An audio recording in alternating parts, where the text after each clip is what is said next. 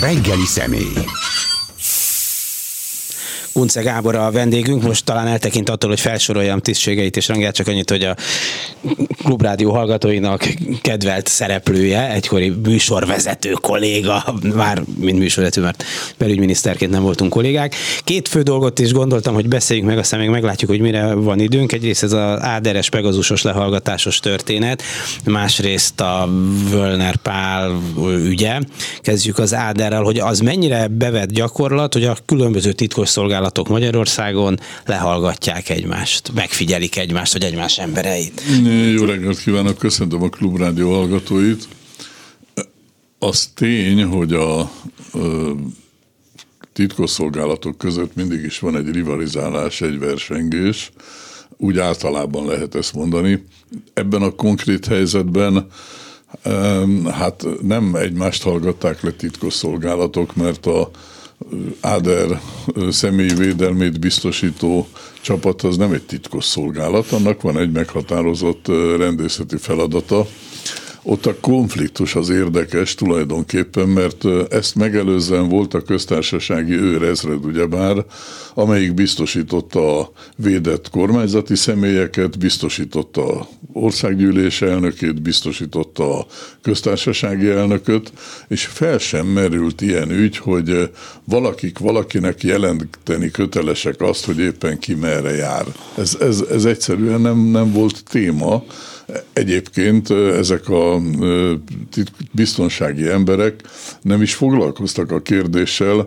Én hiába kérdeztem volna meg azokat, akik az én személyi védelmemet ellátták, hogy tessék mondani most éppen merre jár a, Gönc Árpád, azt mondták volna, hogy semmi közöm hozzá. Hát meg nem is biztos, hogy mondjuk ők tudták azt, de Vásárhelyi Mária osztott meg tegnap egy ilyen kis anekdotát, hogy Gönc Árpád köztársasági elnök korában, de már a Fidesz volt hatalmon, tehát 94 után. 98 után nyilván. Mert... 98 után, igen. bocsánat, igen, hiszen 98-2002 a első Fidesz kormány, és 2000-ig volt Gönc Árpád köztársaság. Tehát mert a Fidesz kormány idején a Gönc azt mesélte Vásárhelyi Miklósnak, hogy amikor ő ott hagyja az irodáját, akkor szerinte a köztársasági őrezred emberei átkutatják az íróasztalát, megnézik az iratait, még a szemetes ládábat, és, és, és kutakodnak, hogy valakinek jelentsenek. És aztán eszembe jutott még egy anekdota, hogy valakit meghív ebben az időben vacsorázni a rezidenciájára, és nézik, hogy milyen marha nagy kerítést építettek akkoriban, meg megfigyelő kamerákat, meg mit, miket, és akkor mondják a köztársaság elnöknek, hogy hát hogy vigyáznak itt önre vagy magára, és azt mondja, hogy hát azt nem tudom, hogy rám vigyáznak, vagy arra vigyáznak, hogy nehogy megszökjek. Tehát, hogy ezek persze ilyen anekdotikus dolgok, de hogy, hogy akkor is lehettek ezek szerint efféle próbálkozások. Na jó, hát Gönc Árpád, szerintem ezek anekdotikus dolgok egyébként, de hát Gönc Árpádról azért ismert olyan történet is, hogy Tihanyban volt az üdülőben, és úgy döntött, hogy jár és sétál egyet a feleségével, és valami luk volt a kerítésen, amit ott nem tudtak, és azon keresztül kimentek, és bejárták gyalog a félszigetet, a, amikor észrevették a biztonsági emberek, hogy lelépett az elnök, akkor ö, őrült keresgélésbe kezdtek, igen, sok ilyen történet. visszajött az Árpi bácsi, de... De ez de, egy másik dolog. De, de bocsánat, csak a, arra hadd térjek vissza, Tehát, hogy, hogy ilyen sok volt, volt egy közös őrség. És a, amikor aztán ez az egész átkerült a tekhez, ahol ugye a Orbán Viktor kedvenc vezetője lett, vagy kedvenc tábornoka lett a, a vezető, attól kezdve merült fel a probléma, hogy arra akarták kötelezni a köztársasági elnök védelmét ellátókat, hogy adják le rendszeresen a menetleveleket, pontosan, hogy hol tartózkodik az-e, hova megy, milyen programjai, még a magánprogramjait is meg kell adnia, és ekkor jött a konfliktus, aminek a következtében a köztársasági elnök saját védelmi szervezetet építetett ki. És hadd hívjam fel a figyelmet arra, hogy a országgyűlés elnöke is ugyanezt tette. Sőt, a Nemzeti Bank elnöke is. Tehát nem bíznak meg egymásban, és ez az igazi nagyba, és innen kezdődik a, a dolog tulajdonképpen a megfigyeléssel, mert ott kialakult egy konfliktus, aztán ezek elkezdtek szervezkedni, hogy ez hogy lehet a ö, Áder utáni időszakra is átmenteni, ö, míg a másik csapat az meg azt mondta, hogy ezt nem hagyjuk, és igenis figyeljük, de miért gondolta, hogy a hajdú annyira kíváncsi a ö, Áder János programjaira, az biztos baromi érdekes. Mert a hajdú a teknek a vezetője. Így van, igen. Vagy pedig valakik kíváncsiak rá, és a hajdú ilyen módon próbálta ezt megszervezni. Szóval ez mindenképpen egy messzevezető dolog, mert ugye a, eleve a Pegazust arra lehetett lét, arra lehet felhasználni, hogy a terrorizmus elleni fellépés, súlyos bűncselekmények elleni fellépés segítsen. Na most ugye a Áder János köztársasági elnök, hát ha csak a halak fel nem jelentették, mert látták tavak körül ólálkodni forgásbótal a kezébe, akkor nem tudom, hogy mi az a nemzetbiztonságot fenyegető veszély, ami az ő irányából érkezik, és ami miatt a embereit le kell hallgatni, meg kell figyelni. Hát én a politikai veszélyt se látom. Áder János politikailag gyakorlatilag egy súlytalan mm, figura. De lehet, hogy arra ment a vizsgálat, hogy nem veszítette el a töltött tollát például amivel aláírni szokott. Tehát számtalan veszély leselkedik valóban az elnök oldaláról. De akkor menjünk egy kicsit megint tovább itt a Pegazus ügyben, mert érzékelhetően ezt az eszközt belpolitikai célokból használják folyamatosan, mm Biztos bűnt is próbálnak vele üldözni, bár azt még nem nagyon hallottuk, hogy terroristákat fogtak volna, de újságírókat, az ügyvédi kamara elnökét, hát egészen pilótát. pilótát. Na most ugye én már nem igazadom előszintén szólva az ő rendszerükben. Ugye annak idején voltak a titkos szolgálatok, ugye volt a Nemzet MBH, Nemzetbiztonsági Hivatal, külön volt egy szakszolgálat, amelyik végezhette a megfigyelések, lehallgatások, lakás ellenőrzéseket, amelyik ezt a tevékenységét vagy igazságügyminiszteri engedéllyel végezhette, vagy bírói engedéllyel, attól függően, hogy mi volt a kérésnek a tartalma. Most nem tudom, hogy a TEK, amelyiknek egyébként most van lehetősége arra, hogy ilyen eszközöket használjon, vajon ő szerezte ebbe a Pegazust, vagy pedig Kósa Lajos mondott igazat, amit azóta cáfoltak már. Igen, a Kósa Lajos tulajdonképpen papírja van róla, hogy hazudott, és ezzel felmentették ugye egy bűncselekmény alól. De most jó, Kósa Lajos biztos nem lehet tanulnak sehova megidézni, mert ő se tudja, hogy mit beszél, hát akkor mi honnan tudnánk, hogy mit beszél Kósa Lajos. De minden esetre, ha a TEK szerezte be, akkor például minden valószínűség szerint nem a belügyminisztériumon keresztül jut el például az igazságügyminisztériumhoz a, a kérés, akkor megint azt a kérdést kell feltenni, mert a, az biztos, hogy annak a titkos szolgának, annak nincsenek ilyen prioritásai. Tehát az nem olyan, hogy elolvas egy újságcikket, és azt mondja, nézd már, akkor ezt most az lehallgatjuk. Áder. Hát ez nem valószínű De valóban. Szerintem az egész teknek sincsen ilyen, a ügyvédi kamara ügybe sincs ilyen, hanem mind valószínűség szerint följebbről jön a kíváncsiság. Valaki olyan, aki, aki szeretne minden fölött kontrollt gyakorolni, szeretne mindenről tudni, szeretne minden információt összegyűjteni, hogy megfelelő időben betálalhassa annak, akit esetleg ezek érdekelnek, és egyre följebb jutunk, tulajdonképpen most már a plafont lukasztjuk éppen ebben a hierarchiában, és ez az igazi nagy kérdése ennek az egésznek. Az alkérdések is vannak természetesen, hogy a miniszter hogy lökheti ki a, a portásnak, a, a, vagy, vagy bocsánat, a Völnernek, igen. A, ezt Portás valószínűleg egy becsületes ember. Így van, ezért is mondtam vissza, mert ott, ott a portás az tisztességes. Szóval hogy, hogy teheti ezt meg, hogy működik ez az egész kontrollmechanizmus, ráadásul az, aki ezt aláírogatta, az tudja-e vajon, hogy mit művelt, mit csinált, vagy csak odalöknek neki egy papírt, milyenek az indoklása, és hallottam Vadai Ágnest, igaza van, ezt végig kell járni, nem azért, hogy csemegészhessünk azon, hogy ezek miket műveltek, hanem a saját magunk már úgy értem, hogy az ország védelmében, a saját polgáraink védelmében, hogy ilyeneket mások ne csinálhassanak, ezért aztán igenis következménye kell, hogy legyen annak, ami történt ezekben az, az ügyekben. Azért ez egy titkos szolgálatnak, vagy több titkos szolgálatnak, mindegy, szóval a titkos szolgálatoknak nagy presztízs vesztesség, hogy kiderülnek ezek a dolgok, nem és röhögnek rajtuk. A, hát a kollégák mennyire röhögnek, azt nem tudjuk, de a nép azért azt mondja, hogy hoppán valami titkos szolgálat, hogy sorra kiderülnek ezek az ügyek. Igen, és ráadásul szerintem a titkosszolgálatoknál dolgozók nagy része számára ez rendkívül kínos, mert ő a legjobb tudása szerint végzi valószínűleg a dolgát, és, mi, és miután egy-két hülye hülyeségeket csinál, az titkosszolgálatok egészét nézi most hülyének a fél ország, és röhög rajtuk. Hát meg a konkurens titkosszolgálat, hát valakivel együtt kell dolgozni egy másik titkosszolgálattal, azt mondja, hogy ezekkel, akikről mindjárt mindenki derül. Bár most látom, hogy más országban is Pegazus ügyel azért buknak le hát, sorra.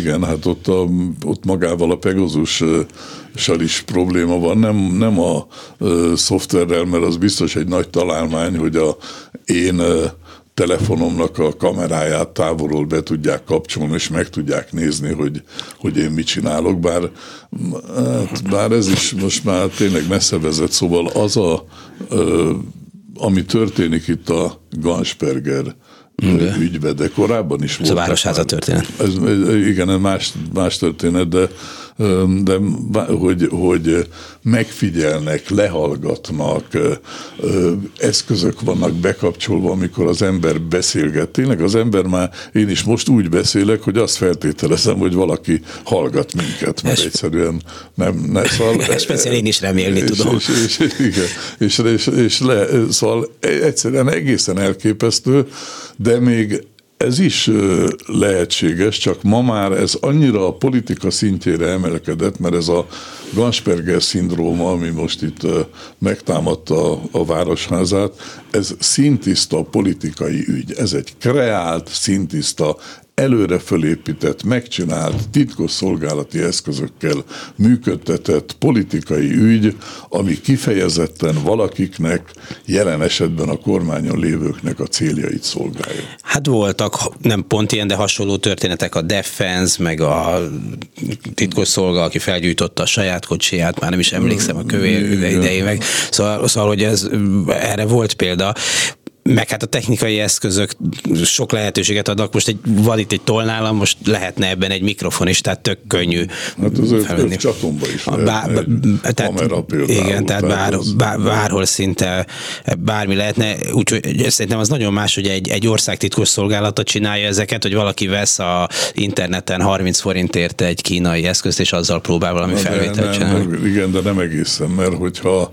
azt tapasztalják az emberek, hogy a kormányzat ugyanezt csinálja, és ezt minden következmény nélkül meg lehet tenni, innen már csak egy lépés, hogy csináljuk meg mi is, lehet, hogy éppen olyanok, akik a kormányhoz közel állnak, hát kreáljunk egy ügyet, íme itt van a Városház eladás történet, hát csináljuk meg, hát mi történhet.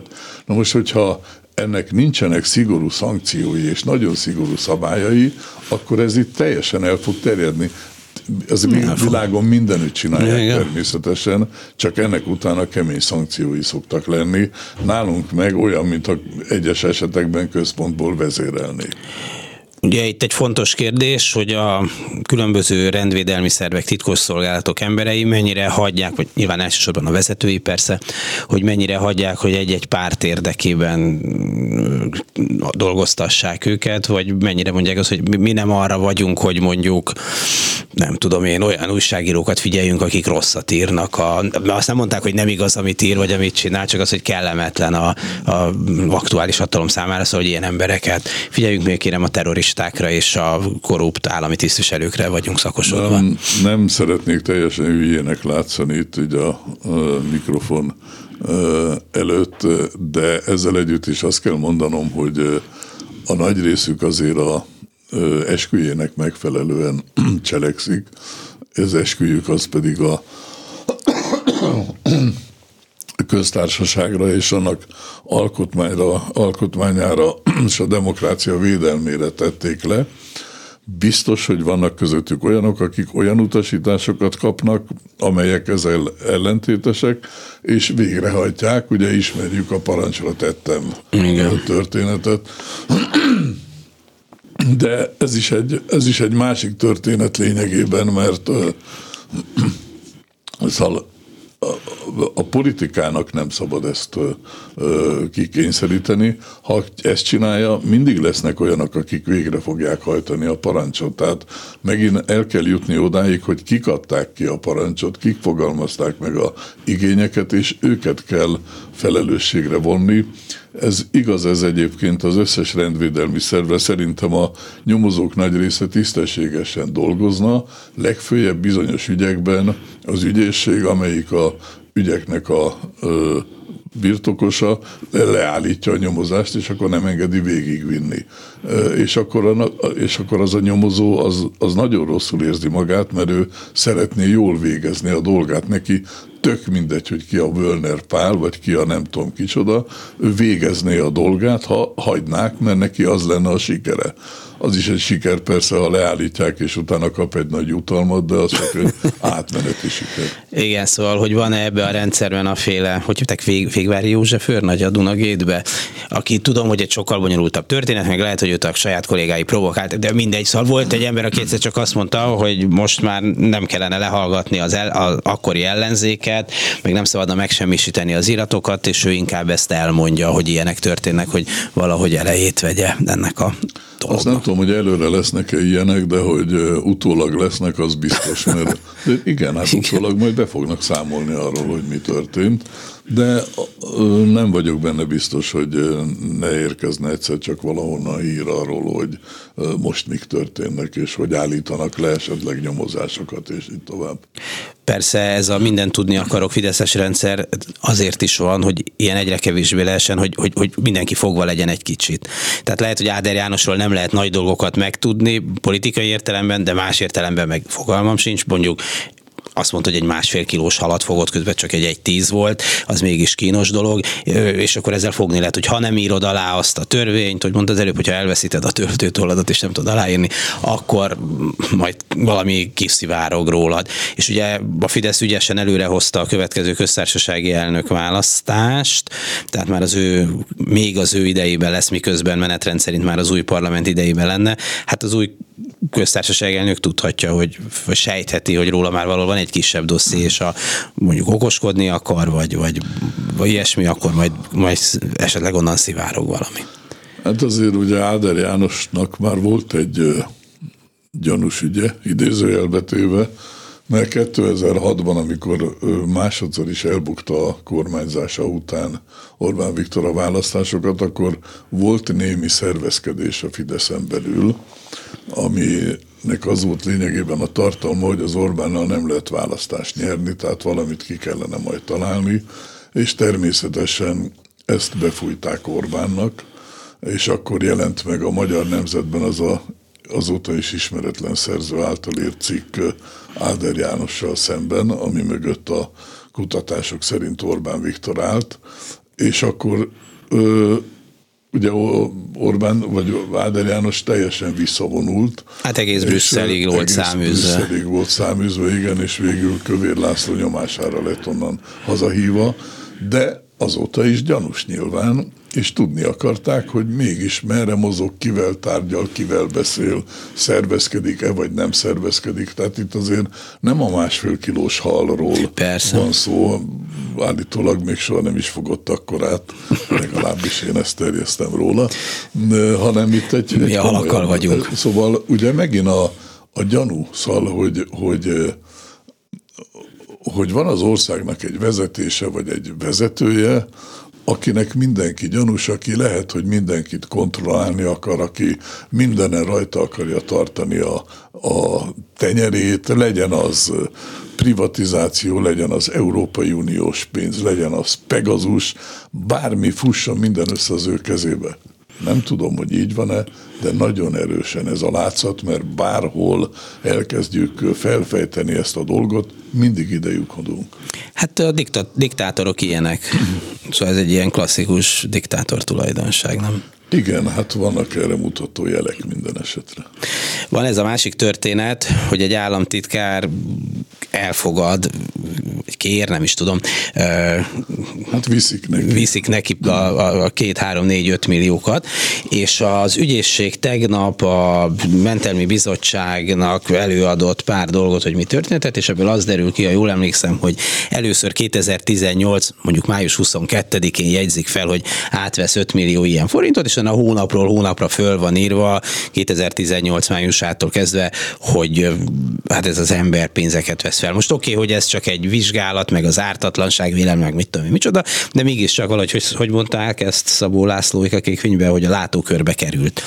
E, hogy akkor miért nem figyelmeztettek, és hát nyilván ennek a híre nem maradt meg Kovács kettő őrmesternél, aki mondjuk figyelte őket, mert mégiscsak egy államtitkár, még nem is ő volt a feltétlenül a célszemély, hogy hogy lehet, hogy ez a hír megakadt a rendszerbe, és nem szóltak mondjuk az igazságügyminiszternek, hogy ne vele irattassa már alá ezeket a lehallgatási izéket, vigyázzanak vele, legyenek óvatosak, ne bízzák meg, még miniszteri, tehát hogy még hogyha nem is nem is lehet bíróság előtt rábizonyítani esetleg még annyi minden alatt valami illet volna a miniszterelnököt vagy a miniszterének szólni, nem, hogy hups, legyen legalábbis óvatos. Hát én elképzelhetetlennek tartom, hogy nem szóltak. Szóval ugyan, ugy, az rendben van, hogy ez egy folyamatban lévő nyomozás volt, és ha fel akarták tárni a egészet teljes mélységében, akkor nem lehetett az elején egy pontot kiemelni belőle, és azzal elkezdeni foglalkozni, mert akkor bedölt volna az egész, hát mindenki szétszalad, és attól kezdve nincs mit nyomozni. Ezért aztán itt sem indították meg nyilván az eljárást, de tudták, hogy ez akkor most bűncselekmény, és biztos vagyok benne, hogy a megfelelő helyeken jelezték. Az az érthetetlen, hogy miért nem történt itt egy intézkedés. Tehát a, ugye ismerjük a más fontos beosztásba helyezték szöveget, hát Wörnert is megbízhatták volna a ablakok pucolásával, mert a fontos a tisztánlátás a igazságügyminisztériumban. Hát hogy mondhatják neki azt, hogy vonuljon vissza magánügyvédnek, hát, hello. Pont, így van, vagy, vagy jó, eddig most te voltál, most akkor újítunk, mert fiatalítunk, vagy nem. Vége lehet valamit mondani, valamit persze. kitalálhattak volna de, de nem tették, és ez, ez tényleg egy érdekes eleme ennek az egész történetnek, de akkor megint lépjünk itt is, vagy inkább az előző témánkhoz, mert ugye itt is miről is volt szó a végrehajtói kamara és a végrehajtással foglalkozó irodák esetében? hogy ez volt egy létező rendszer, olyan volt, amilyen, kitalálták, hogy ehelyett új szabályokkal egy új rendszert építünk ugyanerre a feladatra fel, megváltoztatták a jogszabályokat, majd elkezdték osztogatni a saját klienseknek a ö, csokoládét. És ez az, amit Magyar Bálint többször megírt már a Mafia államról szóló könyvében, hogy fölülről jön a manna, tudnia kell mindenkinek, hogy ezt te azért kaptad, legyen szó végrehajtásról, legyen szó trafikról, legyen szó EU-s pályázatról, legyen azért kaptad, mert mi itt vagyunk. Ha mi nem leszünk itt, akkor te ezt nem kapod meg. Ezt mindenkinek tudnia kell, és egyre terjed bővül a kliensrendszer. De a manna fölülről jön, olyan nincs, hogy alulról pénzt adunk a mannáért, és azt elkezdjük megvásárolni, már pedig itt szemmel láthatóan ilyesmi történt. Vagyis tehát fölülről hozzá lehet jutni a javakhoz, ezért hálásnak kell lenni, és majd kérünk valamit valamikor, viszont akik meg ezek után elkezdenek alul seftelni, azokat szigorúan, vagy nem szigorúan, de megbüntetjük. Simonka, Bengyiló, Me, valamilyen mindegy, Roland, Mennyi talán? Meg a Boldog István története ugyanerről szól, és ilyen, ilyen feltetően még nagyon sok van. Igen, szóval de, az, ez... de a, ők ugyan képviselők, vagy meg polgármesterek voltak, de ők relatíve kis halak, tehát ők a beáldozhatóbbnak tudnak. Azért Völner mégiscsak nem csak hogy bibós volt, meg, meg államtitkár, meg titkos szolgálat, meg mit tudom, felügyelete, mit tudom, csoda, szóval, hogy ő azért egy fajsúlyosabb szereplője ennek a... Na most ez a másik, hogy ami ugye erről is beszéltünk az imént, hogy hogy is van ez, hogy ez, a, ez az ügy már olyan volt, amit semmiképpen nem lehetett eltusolni. Tehát a, sokan tudtak róla, tisztességes rendőrök, nyomozók is tudtak róla, biztosak lehettek benne, hogy ki fog szivárogni, és úgy döntöttek, hogy hát akkor ez kész, vigye el a cica Völnert, nem érdekes, aztán csinálunk belőle politikát, tehát rögtön elkezdjük mondani, hogy nálunk bezzeg van következménye, bezzeg a városháza ügybe pedig el se adták, és még sincs számonkérés, hogy a Cseh Katalin semmit se csinált, tehát a ötödik szomszédjában házkutatást tartottak, de az majdnem olyan, mintha rá, nála tartották volna, hogy, hogy mondjon le.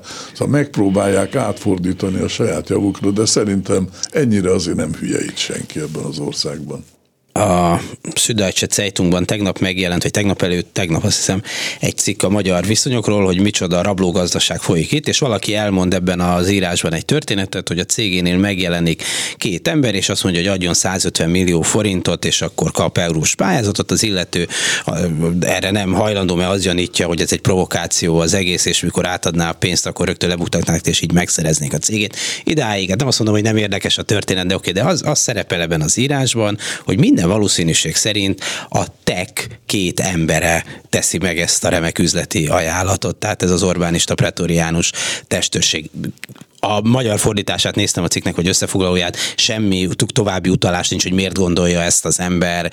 Lehet, hogy az eredetit meg kellene nézni, abban több kiderül, de az összefoglaló szerint ez szerepel benne azért, hogyha ez tényleg így van, bár remélem nincs így, akkor, akkor azért az elég durva, hogy egyszerű üzleti zsarolásra használják az amúgy igen jól fizetett tekkeseket. Igen, de ezekkel én meg már úgy vagyok, hogy azért tényleg már tudni kellene biztosat ezekben. Szóval annyi történet megy. Én, én tudok, olyan, tudok olyan történetet, ami lényegében ugyanez, hogy ad ide, nem adom, és akkor megváltoztatják a jogszabályt, és nullát ér, és akkor elviszik. Hát ilyet én is tudok, a Népszava kiadója, akinek, és talán ezt Magyar Bálinték meg is írták, és el is mondta, hogy olyan hirdető táblái voltak, amelyek a villanyoszlopokról lógtak le, és akkor kis vita volt, és akkor mondták, ja, nem adsz be pénzt, nem hiszi, hello, akkor betiltjuk a villanyoszlopról letöltő, lelógó táblát. Akkor. Na, de ennek is van folytatása, mert aztán később a már elértéktelenedett céget megvették, majd azt a törvényt, ami megtiltotta a villanyoszlopokra a hirdetés elhelyezését, hatályon kívül helyezik, és újra lehet villanyoszlopon hirdetést elhelyezni. De itt, itt nem tekesek, szóval nem, én azért nem. mondom, hogy ez, ez, ez, ez, ez megint egy olyan történet, ez vagy igaz, vagy nem, de az alapja létezik. Hát számtalan ilyen történetet lehet hallani, őszintén szólva azt nem hiszem, hogy rendszerszerűen a teket ilyesmire fel lehet használni. Lehet, hogy mint ahogy a, állítólag régen, a, vagy nem is állítólag régen a rendőrök kidobó emberi munkát vállaltak szabad idejükbe, lehet, hogy így, tehát nem munkaköri kötelességként, hanem a szakértelmet felhasználva. Az lehet, hogy valaki de... magán és felhasználja a igazolványát, de ma ezt azért be kellene bizonyítani. Én, igen, igen. Én, én nem vagyok oda tekkér, de nem szeretném azt a, annak a testületnek se a egészét bemázolni azért, mert van egy hír, ami vagy álhír, vagy nem, vagy van ott egy-két hülye, aki hát vagy hülye, vagy nem. Hát igen.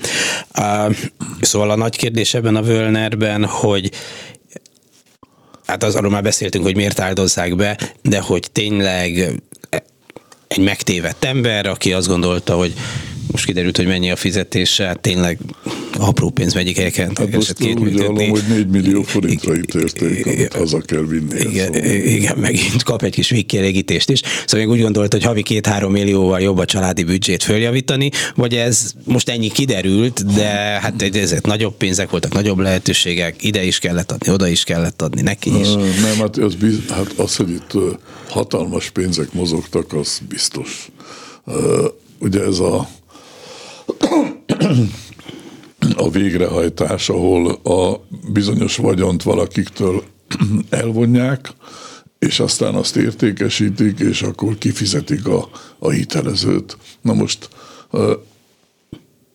kinek értékesítik, mennyire értékesítik, milyen feltételekkel értékesítik, ki mit kap abból az értékesítésből, azt a Mercedes-t 40 millióért adják el, vagy 10 millióért adják el, bár önmagában az értékesítésnél is van ö, valami ösztönzés, hogy ö, valamennyi pénz hivatalosan is visszajár, de erről jut eszembe, hogy szerintem alakul egy másik történet is majd, legfőjebb ö, nem lesz belőle semmi, de ugye ez a végrehajtás, amiről beszélünk. De van a felszámolói, végelszámolói szakma is, ahol hogyha valamilyen céget felszámolnak és értékesítik a vagyonát, vagy végelszámolásba viszik, vagy, vagy úgy dönt az APEC, hogy azt felszámol, fel kell számolni. Erre is vannak Magyarországon szervezetek. Persze. Ez egy, ez De hát ezek egy, kellenek is amúgy ezek, ezek kellene, a szervezetek. Pontosan, ezek, ezek többnyire könyvelő és jogi cégek. Hát egy éven belül talán kiírtak pályázatot újra, és újra meg kellett mindenkinek pályáznia. Egy csomó olyan cég, amelyik nagyon nagy gyakorlattal és tapasztalattal rendelkezik, nem nyert a pályázaton, nem került be a felszámolói körbe. Ezzel szemben viszont olyan cégek, amelyek egy hónapja, két hónapja alakultak, hirtelen belekerültek ebbe a cél, ebbe, sőt olyan történet is van, hogy ismerten er lovag irodájába van bejegyezve hat ilyen felszámoló cég, akik nemrég alakultak, és ezek mostan végeznek felszámolásokat. Most ugye ebben is van nagy pénz a felszámolásban, de ennek van egy másik ága is, hogyha mondjuk én behoztam maszkokat, és nagyon nagy nyereségre tettem szert, kivettem a osztalékot, pár millió forintot csak, és utána úgy döntöttem, már nincsen maszk, különben is a mm, miniszterelnök is megmondta, hogy viszlát maszk, tehát akkor már több nem kell, úgyhogy még mielőtt bárki vizsgálódni kezdene, gyorsan felszámoljuk a cégemet. Na, erre megvannak az embereim, hogy ne szivárogjon ki. Majd jövőre egy esetleges kormányváltás után valaki vizsgálódni akar, hát nincs már a cég és hol vannak az iratai, hát mentem haza a felszámolás után, és feltörték az automat, és elvitték. Egyébként vannak ilyen pekhes emberek, Csurka István, amikor pártelnök volt, mindig a kocsiába tarthatta a pénzügyi elszámolásokat, és azt hiszem, hogy háromszor törték föl neki, mindig pont ott volt, és mindig elvitték, elég veszélyes környéken lakott valahol ott a Dembinski utca, vagy Murányi utca, vagy ilyesmi környéken, és mindig pont a kocsiába volt, és mindig pont elvitték, és akkor azt mondták, hogy ja. Hát ne, ennél Tordján József sokkal előrelátóbb és bölcsebb volt, mert ő, amikor az SDS sajtótájékoztató tartott az új programjáról, azt mondta, hogy a kisgazdapártnak is van programja, egy példányban létezik, bezárta a páncélszekrényébe, mert ha a többiek azt megismernék, akkor ellopnák, olyan fantasztikus program. Hát vidám időket éltünk meg. Tulajdonképpen innen visszanézve ezek már egészen, egészen kedélyesek lesznek. Hogyha jön áprilisban egy kormányváltás, akkor mit tud kezdeni ezzel és ezekkel az ügyekkel egy új kormány, amikor le van osztva egy csomó szerep, egy csomó tisztségre oda van téve az ember, beindul az iratdaráló, az államigazgatás egy részében olyan emberek vannak, és a posztokon, akik még akkor is a Fidesz mellett ki fognak tartani nyilván, hogyha, hogyha másik kormány lesz, szóval mit le, lehet ezzel, mit lehet ezzel kezdeni? Hát ezek a, szóval ezek az ügyek nem tartoznak a kétharmados körbe.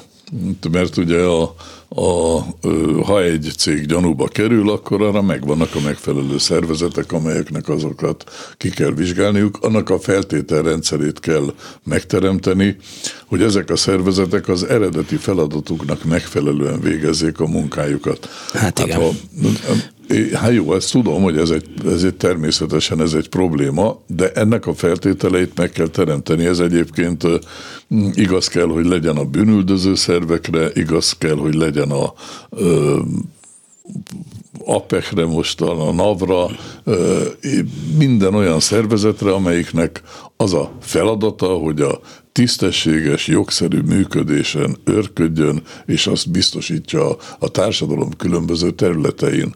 El kell érni, hogy ez így legyen. Hozzáteszem, hogy önvédelemből is, mert ha jön egy váltás, és akkor jönnek azok a, jönnek az újak, és akkor az újak körül is megjelennek majd azok, akik ügyeskedni akarnak, Azt neki saját maga el, az ilyenek ellen is védenie kell saját magát, ha egy tisztességes országot akar. Ez nem véletlen, hogy... Hát, ha egy tisztességeset akar. Hogy, hogy nézzük meg a, a Sebastian Kurz történetet, vagy, vagy akár Kohl kancellár történetét. Hát a, a, ezekbe az ügyekbe simán bele lehet bukni. Bizonyos országban ugyan Kohl kancellár egyesítette a két Németországot, de egy kis pártfinanszírozási problémája támad. Pont, pontosan így van, pedig ugye a németek szempontjából a 20. század egyik legnagyobb alakja volt. Volt egy másik is, de az egy kicsit borzalmasra sikerült. Igen. De szóval Kohl, Kohl kancellár abszolút sikeres, abszolút ö, ö, elismert, megbecsült, népszerű vezetője volt az országnak, úgy söpörte el egy pártfinanszírozási ügy, mintha ott se lett volna. Na de Magyarországon, hát tudjuk, 93-as Fidesz székházügy óta ez nem söpör el senki. És akkor nem kéne eljutni oda. De, csak a hogyan a kérdés. Azt uh, majd bízzuk rá azokra, akik a váltás után esetleg uh, reményeim szerint elkötelezetten erre az útra lépnek akkor azzal a viccel foglaljuk össze, hogy mi lesz, mi lesz, azt tudjuk, hogy mi lesz, csak addig mi lesz. Köszönöm szépen Kunce Gábornak, hogy itt volt, önöknek pedig köszönöm szépen az egész reggeli figyelmet. A mai műsor elkészítésében munkatársaim voltak itt a stúdióban, Bencsik Gyula a technikai helyiségben, Budai Márton és Balogh Kármen, valamint itt a stúdióban még Bencsik Gyula, mondtam már, akkor kétszer mondom, a mindig kitűnő szerkesztő Bálint Judit, Dési Jánost hallották. A viszont hallásra.